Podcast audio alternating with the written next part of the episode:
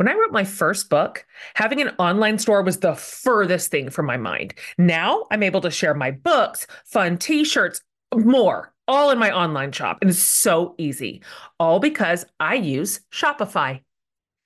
Shopify is the global commerce platform that helps you sell at every stage of your business. I love how Shopify works. No matter how big you want to grow, Shopify gives you everything you need to take control and take your business to the next level. Shopify powers 10% of all e commerce in the US. Plus, Shopify's award winning help is there to support your success every step of the way. Sign up for a $1 per month trial period at shopify.com slash for the love, all lowercase. So go to shopify.com slash for the love now to grow your business, no matter what stage you're in. Shopify.com slash for the love. Let's talk lunchtime. Remember the good old days when we weren't afraid of sandwiches? The carb fear is real, you guys. Uh, so many of my friends are watching carbs, but it's tough. I mean, the best things in life have carbs, right?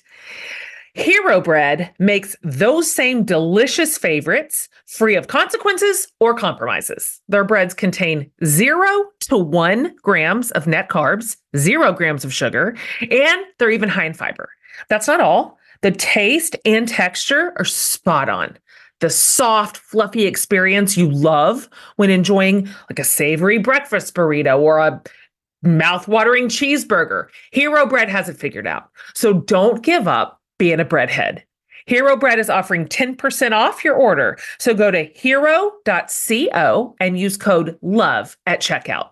That's love at H E R O dot C O.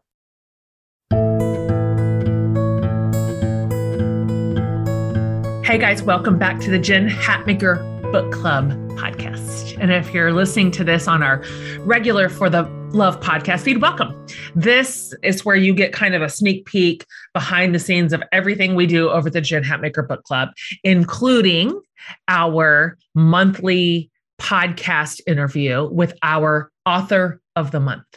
And it is so much fun, you guys. Oh, we would love to have you in book club. You can find out all you need to know at jenhatmakerbookclub.com. All right. Before we get into our chat with our featured author this month, I want to take a little bit of time to just thank you and honor you and actually love you for still being a part of this book club, right? And this, I'm grateful that you're here. I know that our choice last month just stirred up a lot in the community. And I so appreciate you being transparent in your feedback about this. That matters to me. It matters to the team. We listened to every word. We had deep conversations about our own personal best practices moving forward. And so we hope that we can show you all that this community is meant to foster growth and understanding and a safe place for each of us. That is our hope. That is our goal. And anytime we miss the mark, we approach that with humility and gentleness. And that's just what community does. Community goes through bumps too, right? Not just the high parts, but the, the hard parts too. And I really appreciated our our little crew. And so, with that said, I think that you're going to be super happy to hear this conversation about our April book club pick, The Lost Apothecary. I I read this book last year and I knew right away this is a book clubby book. It's mystery, it's drama, it's murder, it's love, it's longing, it's history, it's intrigue. It's like a book club's dream honestly. And so I was so looking forward to this month because I knew that our community would love it. I am so excited to introduce you to Sarah Penner and her debut novel. This was her debut, you guys, The Lost Apothecary.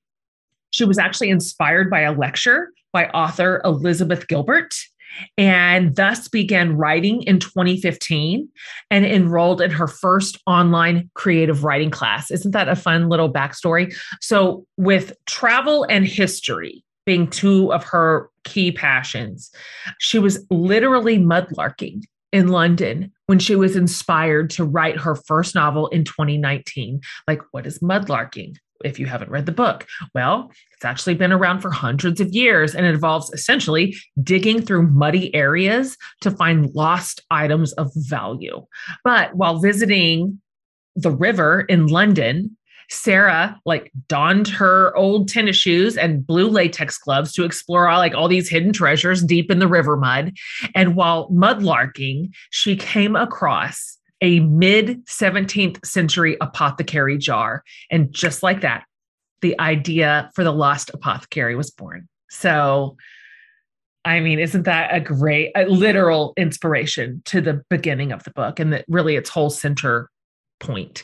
I love talking to Sarah, you guys. She's a really interesting person to interview. She's lively and connected and she had so many interesting things to say about her characters and why she wrote them as she did and some of the choices that she made some of the things she both chose to tell us and some of the things she held back which were questions that we had in our community we talk about the ending we talk about what's next and so I was enchanted, and you're going to be too. I'm so pleased to share this conversation with author extraordinaire Sarah Penner. Sarah Penner, welcome to the podcast. I am just delighted to meet you. Thank you, Jen. I'm so delighted to meet you. Um, the honor is all mine, and I'm super excited to chat with you today. For sure. I picked up your book. I think it was recommended to me. I actually I actually can't remember what my front door was to it. And I'm reading it and I'm like, wait a minute. Poison, women, apothecary, intrigue, death. I'm like, this is a book club book. Yeah, there's a lot of good stuff in there. I mean, it is packed with the juice. And so it's been fun to have it in book club. At this point, while you and I are recording, it's only the midway point of the month and everybody got your book in their box at the beginning of the month. But most people sat down, powered right through it. Like it's hard to put that's down. Great. Yeah, yeah that's yeah. I, I purposely paced it that way. I mean, I tried to end most chapters on a cliffhanger of sorts. So that's good to hear. I think that that contributes a lot to the pacing. Yeah, it does. And I have a million things to say about your structure and how you wrote it, but even like giving us the back and forth between history and current day just it just tugged the story right along and and i found myself really like invested in what happened in both places like yes. right when one ended and we went to the other one i'm like Ugh. And then Good. i'm lost again i'm immersed again in the That's in that great. set of characters okay let's start here so the lost apothecary writing this novel it had to have been fun of course we've got nella which is such a unique creative character just this this female apothecary in the 18th century London. I mean, this is a really specific character, and I love her. Like, I love her. Eliza's my favorite. We'll get to Eliza, but I love her. And this well of knowledge from like homeopathic and like earth based stuff. Okay, here's my first question How did Nella come to you as Nella's creator? How was Nella born in your brain? And then I'd like to hear a little bit about honestly the the research process that you most certainly have had to have gone through um, to develop her absolutely so in many ways nella the apothecary was the seed of the idea for the entire story and I worked in finance for 13 years. I'm I no longer do. I'm now a full-time writer, but during my corporate America years, I traveled often to London and one of my favorite things about the city of London is how there are all of these little secret, kind of hidden back alleyways that are cobblestoned or brick and kind of tucked in these crevices between these really old buildings. And when I first sat down to sort of draft up this story, I thought, how enchanting would it be to have this kind of older apothecary who works in a secret shop at the back of one of these alleyways. And I knew that I wanted there to be something sinister about her because I didn't want to write a cozy mystery. I didn't want to write a book where customers are coming in to get remedies for stomach aches or headaches. I wanted there to be something much more serious going on with her business behind that closed door so really that's what I envisioned from day one was this little tiny shop lined with you know, the walls lined with pretty glass vials and all sorts of cool vessels and containers. And I kind of pictured her hunched over a table, like grinding down herbs and maybe something simmering on the fire, almost a little bit like a witch you know, over her cauldron. And so that was really my my inspiration was that vision and then to your point exactly about the research you know i have no formal training or knowledge of poisons or medicine or anything like that but i've always loved just in my personal life i've always loved this idea of herbal remedies so for instance if i have nausea. I'm going to go to fix a cup of ginger tea before I go reach for the Pepto Bismol. So I love herbal teas. I love essential oils. I love cooking and gardening. So a lot of these things kind of lent themselves already to a book about an apothecary, but it was the poison piece that I really had to research and dig into. And so my bookshelves here are lined with books on poison, poison, Yes, yeah. um, most of which are um, plant origin, but some, you know, some animal origin as well. And in fact, the little green beetle on the cover of the book, that's a very poisonous cantharides beetle. And so that was interesting to learn about. So I study a lot of poisoning homicide cases in the 19th and 20th century and yeah. very familiar with the whole spectrum of them. That is so interesting. I mean, I can only imagine that once you started your research, bits of the plot line started probably rising up for you, right? Did, did were there any moments in the book that you literally like plucked from a piece of research and went, "Oh, I, I have to include this like somewhere yeah. in the story"? Yeah, the number one thing that comes to mind, you know, I just mentioned that beautiful green beetle, the beetle, the yeah. Cover. So what I learned was that this beetle, through my research, I learned that the this beetle is has a toxin in it, and it's an aphrodisiac, but also very toxic and dangerous. And so women in these 17th century brothels would use this cantharidin toxin you know as part of their work and then for sinister intent as well. So i knew when i saw that that i had to put it in the book and the beetle actually ends up playing a very important role to the story. I won't give away any spoilers but that was one thing that the second i came across that i said this little green beetle is going in my book. Yeah, I love that part of the story. Like Eh, down to just how even labor intensive it was to kind of harness its poisons. And before we get to a couple of other characters, I want to talk for one more second about Nella because you mentioned this, you said this word a second ago, and I wanted to talk to you about your choice to write her as you did, in that her mom of course, her mother was her best teacher, but her mother was a healer, right? Only used her knowledge for good, for healing, for remedies. And then you give us Nella, of course, who, for reasons that you explained to us halfway through the book, began, she's obviously creating poisons for women who are looking to kill off oppressive abusive, exploitative men in their lives. And so you said a minute ago the word sinister because as it goes on and even as you we're privy to a lot of Nella's internal dialogue you know you let us know her thoughts it becomes increasingly difficult kind of to determine if she is is she a hero? Is she a villain? Is it something in between? I don't even think she knows. And so I am curious about your decision to set her up in kind of an ambiguous moral space. Yeah, so I mean, we learn on the first page that Nella is a serial poisoner. I mean, uh, in the very first chapter, we see her at her table putting, kind of plotting what this next poison is going to be. So we know she's a killer from the get go. And my goal throughout the story was not to necessarily justify her actions and what she's helping women do, but to give the reader insight into her internal invisible wounds that are driving her to do this behavior. And the reality is, you know, we learn that in her younger years, she suffered some really serious betrayals that impacted her physically and emotionally and mentally for the rest of her life. And I, I kind of present almost a worst case scenario in terms of what a, a lover could do in terms of betrayal. So my goal in showing that scene, which is about midway through the book, is to introduce readers to why she's so aggrieved and you know making these decisions that she's making.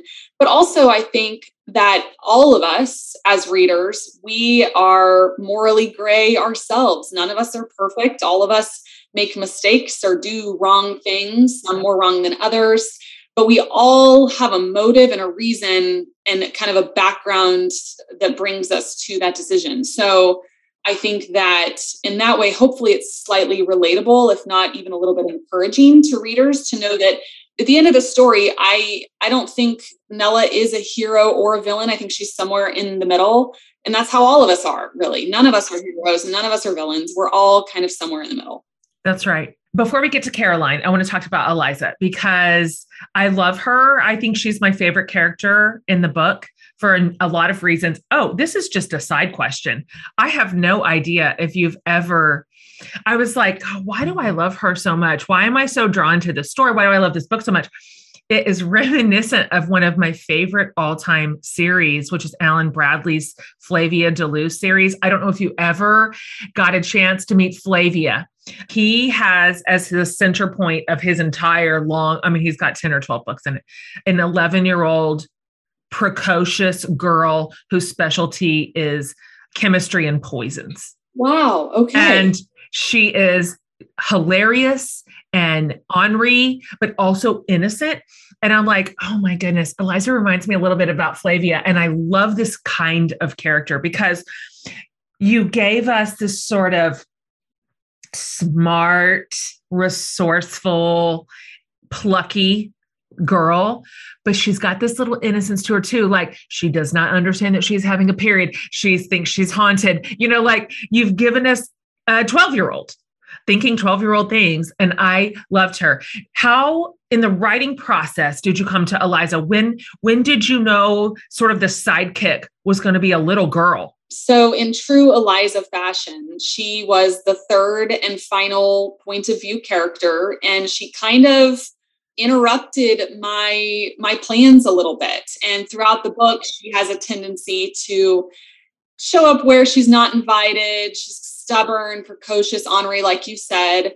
And so it's funny that that's also also how she ended up in the story because the reason i decided to give her you know her own point of view is because in the very beginning we see nella you know, putting together this poison. And then we meet Eliza. Eliza comes to the shop to buy this poisonous egg. And I asked myself, what scene does the reader most want to see and experience next? And I, I knew that they were going to want to follow Eliza home and see her crack that egg into a hot pan and then put it on a plate to give it to her employer. And I knew I didn't want to tell the reader that scene secondhand. I didn't want it to be through dialogue, you know, later with Nella. I wanted the reader there in the kitchen next to Eliza as she's making this man's breakfast. So that was when I decided to kind of experiment a little bit with her voice and to answer your question about, you know, why a 12-year-old girl I wanted to surprise the reader. So when we first see that Nella is pulling together this poison, we envision that it's, you know, a woman maybe in her 20s or 30s who's coming to seek vengeance on an employer. But what they don't expect, and what Nella definitely didn't expect, was to peek out that door and see a child. And we see Nella's reaction to that in the book where she thinks there must be some mistake because there's no way that this little girl, you know, it could be her wanting to buy this poison. So I wanted to surprise the reader, but also Eliza. It's funny you say she's your favorite character. Many people say that, and she's my Do favorite they? character. Yeah. Is she? Oh. Yeah, ah. she's my favorite character. Yeah. She's such a breath of fresh air. She is. And, you know, we've talked about how Nella is so vengeful and grieving but Eliza is not. She's inquisitive. She's kind of starry eyed. She sees the world through these rose colored glasses and believes in magic. And so she's just a breath of fresh air. And I think refreshing for the reader when the book gets dark. You know, Eliza often comes in with her funny little comments. And then as the writer, too, of the story, I always enjoy kind of taking a step back from Nella's darkness and retreating into Eliza's lightness.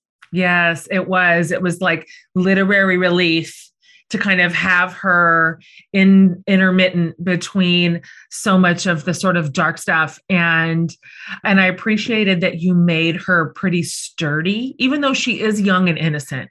You made her sturdy. Otherwise I would have worried about her the whole time. I would have worried about her in that dark world killing people.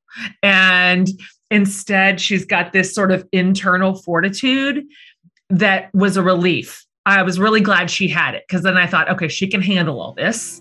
We're not gonna have to worry about it. she can be out there and pluck the beetles. And so I love the way you wrote her. I absolutely love supporting amazing small businesses. They are out here following their passions and talents and doing the work and creating things.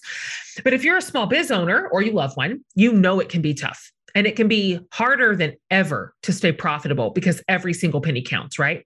If you are shipping a bunch of stuff, all the time, this might be a good moment to look at stamps.com. When my team and I shifted over to stamps.com, we did so because of the convenience factor, because you can say goodbye to the post office and have access to all the USPS and UPS services you need, literally right from your laptop. The big bonus, though, was how much money we've since saved. When you use stamps.com to mail and ship, you get access to exclusive discounts and great rates on shipping, literally to the tune of up to 86% off. So, whether you're an office sending invoices, an Etsy shop, selling from Shopify or Amazon or eBay or whatever, stamps.com has it handled. All you need is your computer and printer. No special supplies or equipment. So you'll start mailing and shipping with stamps.com and keep more money in your pocket every day. You guys sign up with promo code for the love for a special offer that includes a four week trial plus free postage and a digital scale and no long term commitments or contracts. Just go to stamps.com, click the microphone at the top of the page, and enter the code for the love.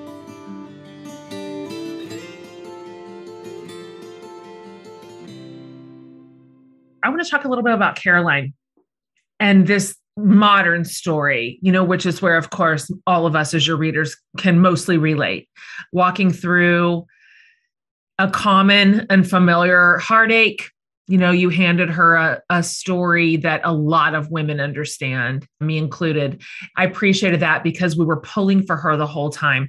But I've so enjoyed her race and intention back toward her own self.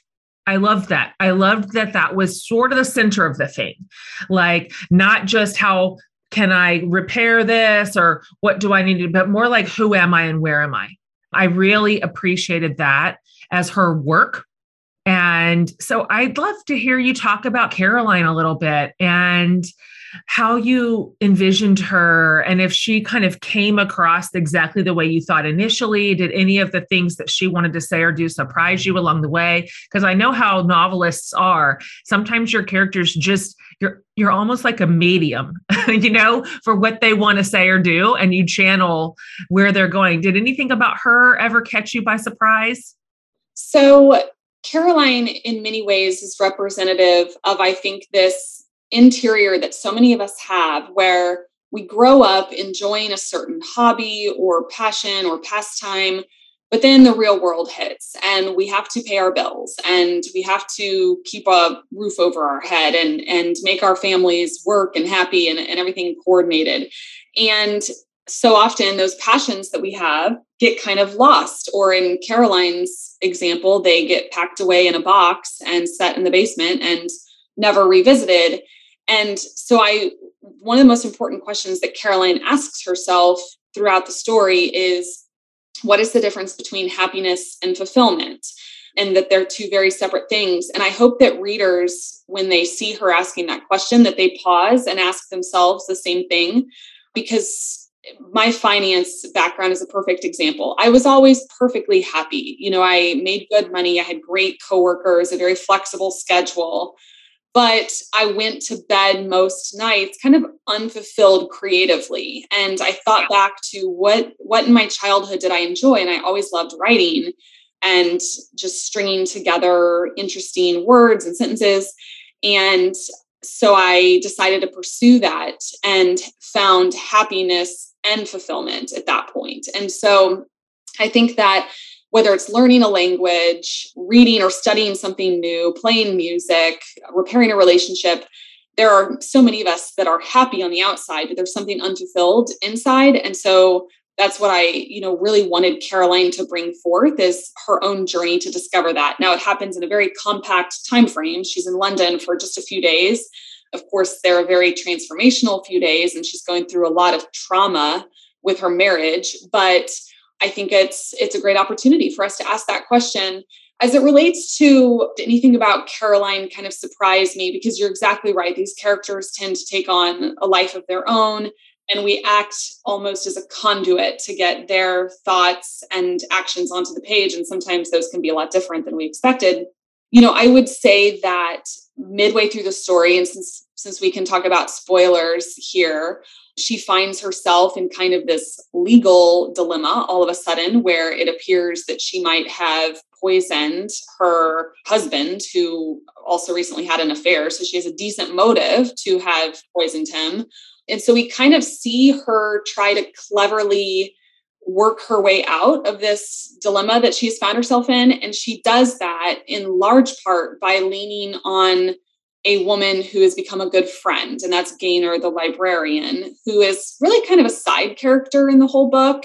But so many readers have commented on the special relationship between Gaynor and Caroline. And Gaynor basically helps get her, untangle her from this sticky situation she's in. And the, the two women have only known each other for a few days, but I think it's representative of the fact that sometimes we can meet someone and just form an instant friendship, sisterhood, connection, whatever you want to call it. And those can be the people that are most impactful in our lives. We don't need to only rely on these friends that we've had our whole lives like sometimes the people that we need the most are just right there in, in you know in near vicinity so that was kind of a fun surprise that unfolded for me as the story you know as i worked on the story was this really interesting and close dynamic between gaynor and caroline Mm-hmm. I love that too. And I love that you handed them a shared passion around history and and artifacts and historical documents and maps that and I may have this wrong, but in general are typically assigned to men. That kind of fascination and work and expertise. And I loved that you had them both located inside kind of a male dominated field as experts. And I want to talk about betrayal. This is obviously a central theme in The Lost Apothecary. Our main characters have all experienced it, all of it, and in different ways, but all at the hands of, um, of men. And then, of course, they respond to their trauma, like you just mentioned, very differently, as do we all. Like, again, you have handed us a really common trauma that so many women can relate to. And I even just survey my own personal life, like my experience and even the people closest to me, because I can't throw a rock and hit, not hit somebody that this is not a piece of their story. And look at how we responded, all wildly different. Like, and so I think I would just like to hear you talk a little bit more about your understanding really of betrayal on a woman's heart and our varied responses to it like non-judgmentally like i don't judge nella for killing people like i probably should like i probably should. That should probably be frowned upon. But i'm like listen she was done wrong and in an irreversible sad way. And so anyway i just kind of want to hear you talk about that theme throughout yeah.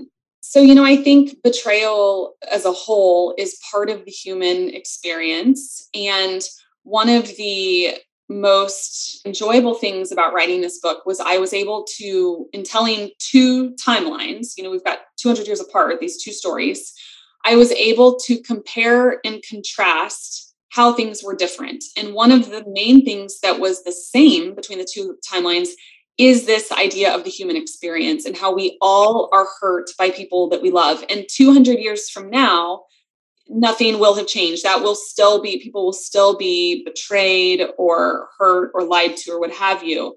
What's different though, between especially Caroline and Nella, is how they handle those betrayals and what society and their respective cultures permit them to do. So Nella and the the women that she sees in her little hidden shop don't have many options available to them. So you could not in 1791 leave your husband. You were his property and right. without his support financially, you would be on the streets and your children possibly as well and you could not make any financial or reproductive decisions for yourself you could not go to school i mean everything was was kind of insulated for these women and that insulation was their spouse. So we see these women who feel like they have no other options available to them go to Nella and this is their sort of only and final option is to rid their lives of this man who has hurt them or betrayed them or what have you. But the amazing thing is then 200 years later in present day London, we see all of the options that are available to Caroline, and she's actively choosing or not choosing based on what's available to her. So, you know, we see her considering a different school option, we see her considering a different career.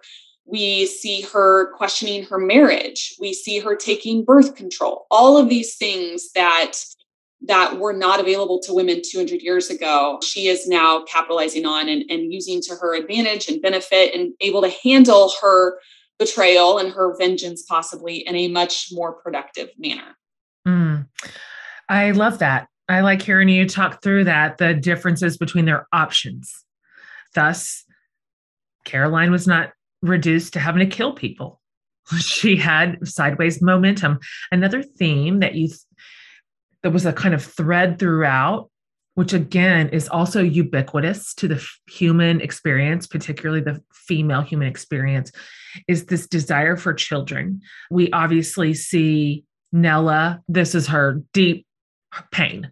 Like this is the this is the root of her anguish. Then we see, of course, Caroline wishing for a baby, of course, and sort of in the questioning space of, am I what, then what? And then even like with L- Lady Clarence, I mean, we see the same loss and sadness and almost just driving you to madness, this hunger to be a mom, to be have a baby. And so I'm curious why you chose that theme to thread throughout all the layers of our characters and our time frames? Yeah, I think that, you know, motherhood and particularly seeing each of our three characters, Eliza has just hit puberty. So motherhood is just the tip of the iceberg, even something that, you know, may be coming into her world soon.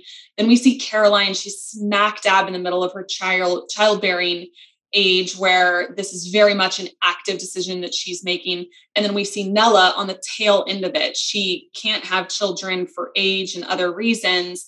And she's kind of reflecting back on what that looked like. So I wanted to show what this longing looks like for a lot of women who want children. And the irony is that I am child free by choice, my husband and I.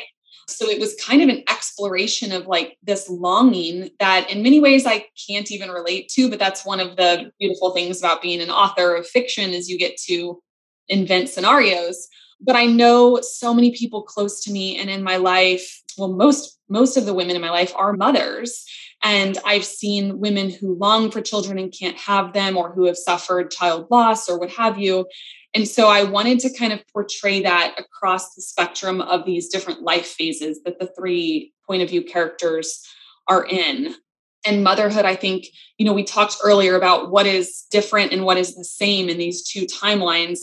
The parenthood and motherhood is absolutely a universal theme that applies to the human experience and will forever. So it was just yet another way to approach this topic and show how things might have been different then versus mm. now. Mm. So good. one more question for me, and then I've got a couple from our book club members. I really loved, I found this like a tender inclusion, the logbook, the care in which every single person was recorded, how many times Nella let us know that the names of these women mattered and she would preserve them even at her own peril. Like, even though she was essentially building a bit of evidence against her, of course. And then even her decision not to get rid of it at the end, which would have been smart. That'd have been a smart thing. Burn the evidence. There's no tracing it back to her really. And and yet she wanted to preserve the existence of the women. I just I think something is lovely there about knowing people's names that would have been like lost in oblivion, of course, and for whom there would be no record and no history. And that was a tender part of Nella that I was really drawn to, even amidst everything about her that was so harsh and rigid and difficult. So I, I think I just want to lobby that over to you about your decision to write the logbook the way that you did.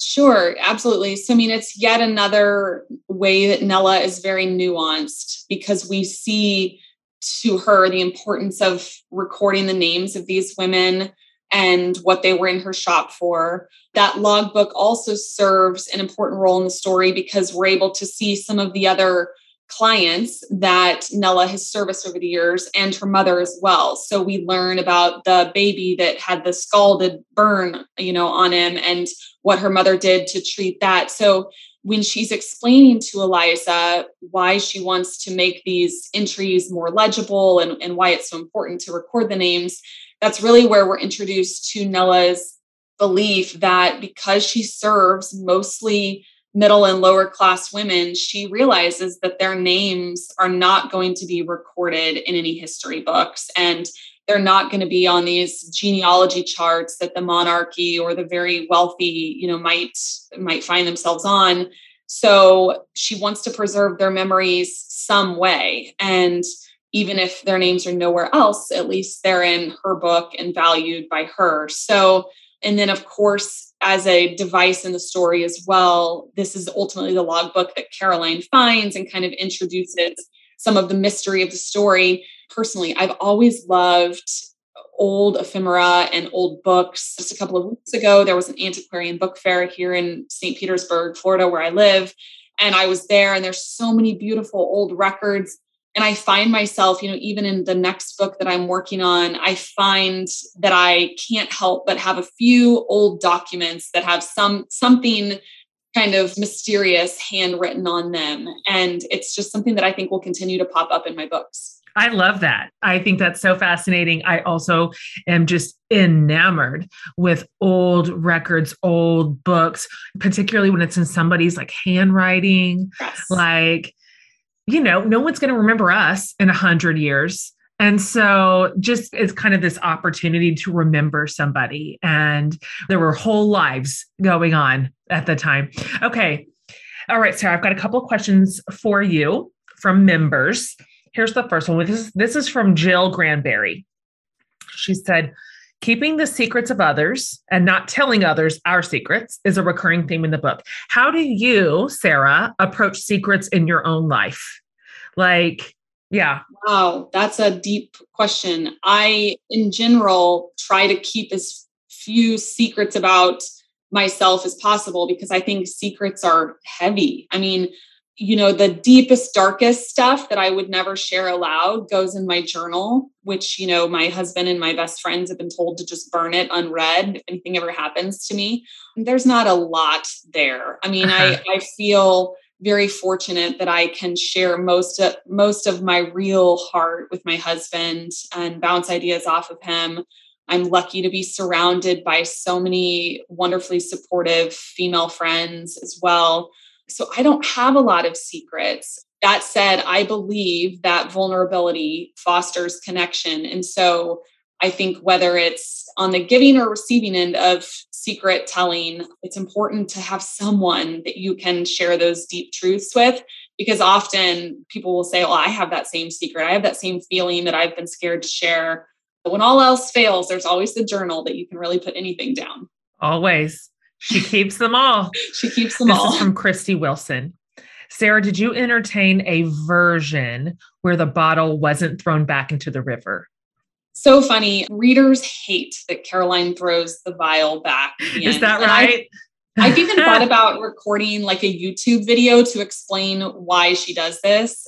So she has, you know, I think of myself, and if I were in Caroline's shoes, at the end of the story, she has two options. She can either take the vial home with her and set it on a mantle to collect dust, or she can throw it back into the river, knowing that this vial changed her fate, changed Eliza's fate, and with the possibility and the open door then that maybe that vial will be found someday by another woman who needs help and her fate will be changed too. So i love the cyclical nature of storytelling and how often the end arcs back to the beginning. And so for me it felt so much more selfless and wholesome and full of possibility for her to throw that vial back in rather than take it home to sit on a shelf. I love that. There's always a reason. A novelist has a reason for every choice she makes. And sometimes you have to defend it to angry readers, which is hilarious. If they want a different ending, they can sit down and write a different novel. I'm just teasing. I too have questioned my novelist sometimes, like, but why did he have yes. to die? I know, I know. okay. Uh, this is an interesting question. And I also found this juxtaposition innovative because, of course, we see Eliza being kind of smitten, really, by magic, right? So over with Nella, we have all earth and home remedies and herbs and uh, of the earth, right? And so then Eliza brings in this sort of like supernatural voodoo, you know, layer to it, which is different. And so Kristen Abbey says, I'm fascinated by the ending of the magic book, truly saving both Nella and Eliza. Up until the end of the book, Nella was all about herbs and home remedies. I was surprised that the concoction that Eliza made actually saved both of the women. And so, what was your thoughts around including magic and spells? Yes. This is a subgenre known as magical realism. And magical realism, which we see interwoven through a lot of fiction, actually, the Night Circus is a really good one, a good example by Erin Morgenstern. It's where different things happen, and this this throughout the entire story of the Lost Apothecary. The reader and the characters both are supposed to ask themselves: Is what just happened the result of magic or real life? That's where we get magical realism. So, Eliza, you know, we kind of see as the reader through much of the story, we're like, oh, sweet Eliza, she believes in magic. That's cute. You know, we know that that's not real though, because, you know, that's magic. But then at the end of the story, we see several things very fortunate and unlikely happen that may or may not be the result of this special tincture that she brewed. And that is really when the reader is supposed to ask themselves, did the tincture save Eliza from her fall or was she just having a lucky day? Did did it really save Nella's life or is that reference at the end of the story about Nella counseling Eliza to this day is does that maybe mean Nella's spirit or ghost? So those questions are purposely not answered and what I always tell because book clubs are constantly asking, you know, did Nella survive or did she actually die? Like what really happened here? And I always tell people if I, as the author, wanted you to know, I would explicitly state what had happened. The questions that are there at the end, I mean, another very common question I get is what caused Tom Pepper's death, which we learn about in the very last chapter. And I say again, if I wanted you to know what the circumstances were in more detail, I would have simply written a few extra sentences and clarified that for the reader. So the side note or the extension of all of this is that I do someday fully intent on writing a sequel to The Lost Apothecary, and it's going to be Eliza's story. So it's going to kind of pick up where her story ends, and then we'll be introduced more to the love story between she and Tom Pepper, and then learn more about some of these unanswered questions in The Lost Apothecary. Okay, I love this. You're going to crack up because I had two questions left, and I'm just going to here. Here are my last two questions from Alice Moore. I'm wondering why you chose to have Eliza's husband die so young. The last one, Jennifer Mackey. Have you thought of making a second book to follow this one? Okay, answered, yes. asked and yeah. answered. We're thrilled to hear it. Wrapping it up here. First of all, we know that our favorite writers are also readers. So I'm just curious if you have any books that you are reading right now that you love, or that you have recently read that you loved, or even just an old time favorite that you can yes, recommend? I was prepared for this question. The one that I'm reading right now is I Capture the Castle by Dodie Smith. This is a, I don't, have you ever heard of this or read it? No. Mm-mm. It's about a young girl. I'm, I'm not very far into it, but it's about a young girl in a castle. Her family is very poor, and we're going to find out what happens. And it's really beautifully narrated. And she reminds me a little bit of Eliza. So I really like that book, I Capture the Castle. And then something quite a bit different. This book comes out May 17th. This is Bloomsbury Girls by Natalie Jenner. Her debut was the Jane Austen Society, huge yeah. international yeah, bestseller. Yeah. And then this is her second one. And this is set in a fictional bookshop in post war London. And it's about these women who come together to save and take over a bookstore. Oh, those are all my favorite themes. Yes, it's a book lover's dream. Anyone who loves just stepping into an old bookstore and kind of hear the, the bell jingling on the door and then all of these like books. I mean, who of us doesn't love that? That is very much the vibe in this story. Okay, I love it. Thank you for those recommendations. Both of those are right up my alley. Like all you had to say is the lead character in that first one reminds you of Eliza. I'm like, then I'll love it. Last, what are you working on right now? You mentioned a second ago. I'm where the thing I'm working on right now. So are you able to talk about it? Yeah. Yeah, so my second book was announced just a few weeks ago. It's called The London Seance Society and it takes place in Victorian London. And it's essentially a ghostly whodunit where two women, one of whom is a very famous, internationally known spiritualist, she and her understudy travel to London to take on a very high profile murder case and find themselves kind of embroiled in an ongoing crime. So it's very much like a taking down the patriarchy type story I believe it's coming out in April of 2023. So about a year Okay. Now. Fun. Ah. I can't wait to read it. I Thank love you. the I love the plots you concoct. They're so like juicy and intriguing and okay, listen, thank you so much for coming on today. We have have and are thoroughly enjoying The Lost Apothecary. And it is exactly what we love to read inside of our book club. It's kind of universally liked. It's just so enjoyable and it's so interesting and there's nuance in it. It's complex. It's not one note. You don't make it too easy for us. We have to work for some of it and absolutely enjoying it. And so sign us all up for your next book. Like we'll be in line and can't wait to see it. But anyway sarah i'm so happy to have met you. Well done. You keep writing I'm so happy you left finance. Yes. I know more time now move. to write. But yes, thank you, Jen. This has been such a pleasure to be here. And I'm so thrilled to have had the chance to talk to you. Absolutely. Have a great weekend. All right, you too.